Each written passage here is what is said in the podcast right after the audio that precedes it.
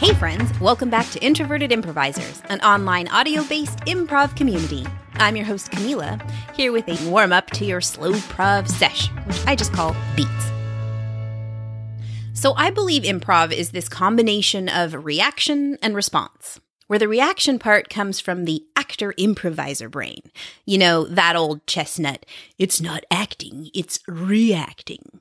Well, the responding part is the writer improviser, the one that's constantly looking at the scene from above and thinking of the details and fun pieces to add, just picking it apart.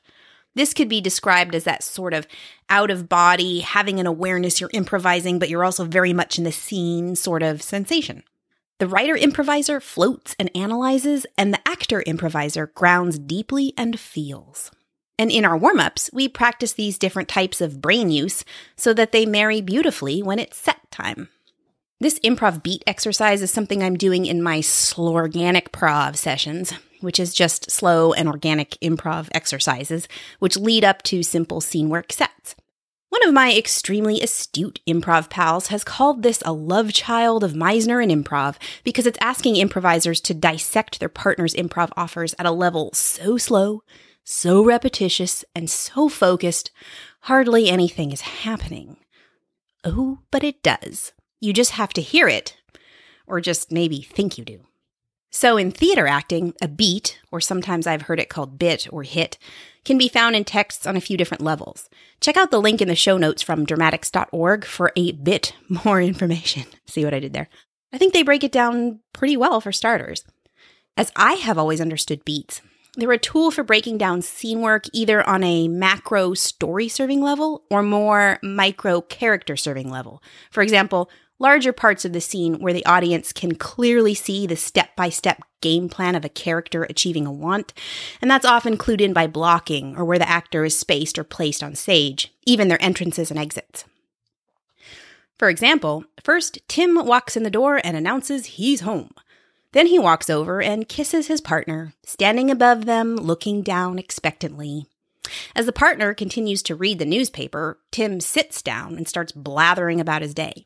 Finally, Tim moves in closer, touches his partner, and then says, I think we should move to Gainesville. We see the progress of Tim across the room to get to the confrontation with his partner, and we see this awkward sense of waiting expectantly for attention or response. But each of those segments could be dissected further into a different kind of beat that emphasizes tactics and manipulation.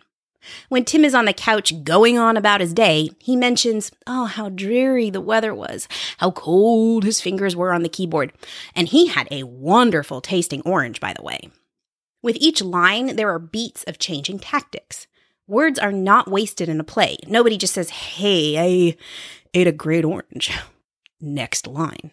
The dreary weather part could be said with disgust. The cold fingers hoping for pity, the eating the orange being a desperate plea for validation.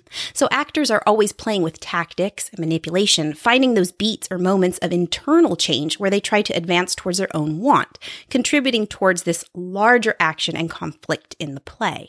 That's pretty cerebral, and I'm pretty out of breath describing it. But it applies to improv. In our slow prov warm ups, we tune in even more closely to what I would call microbeats or hyper listening. Starting with a sound or a word, we stay so close to the feeling of that initial offer as content slowly reveals itself. In improv scenes, one general tactic to make more organic improv is to bring the idea of a single brick, which just means something simple, just one line, one small idea, so that your partner has the joy of adding on and you are knitting that world together evenly. In this exercise, we bring half bricks, if that. We repeat words until we have to add them. We don't know who, what, where, why. We slow down and pay attention to every word, any stumble, any change in tone. If more words start coming out, that's totally okay, as long as the improviser isn't thinking about fabrication and the words come naturally. The players continue on like this until either of them notice any change in their partner, whether it's tone, hesitation, a word stumble, or some sort of obvious verbal shift in perspective. And at that point, one of them will call beat, and the exercise is over. Feeling that beat can be pretty strange at first. I'd say the first time improvisers try, they still want to add too much information, and this makes it harder to find the shift. This is an exercise in adding less and listening more. So these are very short and they are not scenes, but it tunes improvisers in. They slow down, find, feel emotion, notice what a minimal amount of information can mean.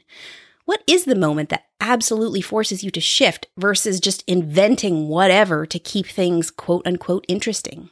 With this attunement to the scene and the scene partner, when the real scene work comes, the players are very in touch with this meditative practice of focus and flow of scene.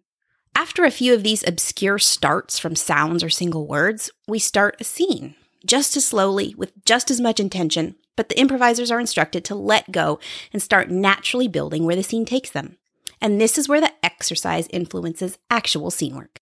A lot of exercises and warm ups around here don't necessarily apply to stage, but stretch the improviser beyond the normal range of natural actions, reactions, and thoughts of what an improviser would do. By the time we get to the set, it's more the mindset that these exercises create. Did our warm ups force us to listen? Then we're listening better. Did the warm ups help us let loose? Then we play more relaxed. Did the warm ups ask us to pull from absurdity or heighten to fun in complex worlds? Then our sets become more imaginative, high energy, joyful. So listen to the clips of beats and resulting scene work in the accompanying Improv Bite episode. See what it means to find your own beat within a slow prov warm up, and try it yourself to see what it does for your listening throughout the rest of your session. Or hey, let's make it our session. If you're interested in what we do, contact us to come and play. We'd love to hear your voice, and we've totally got your back.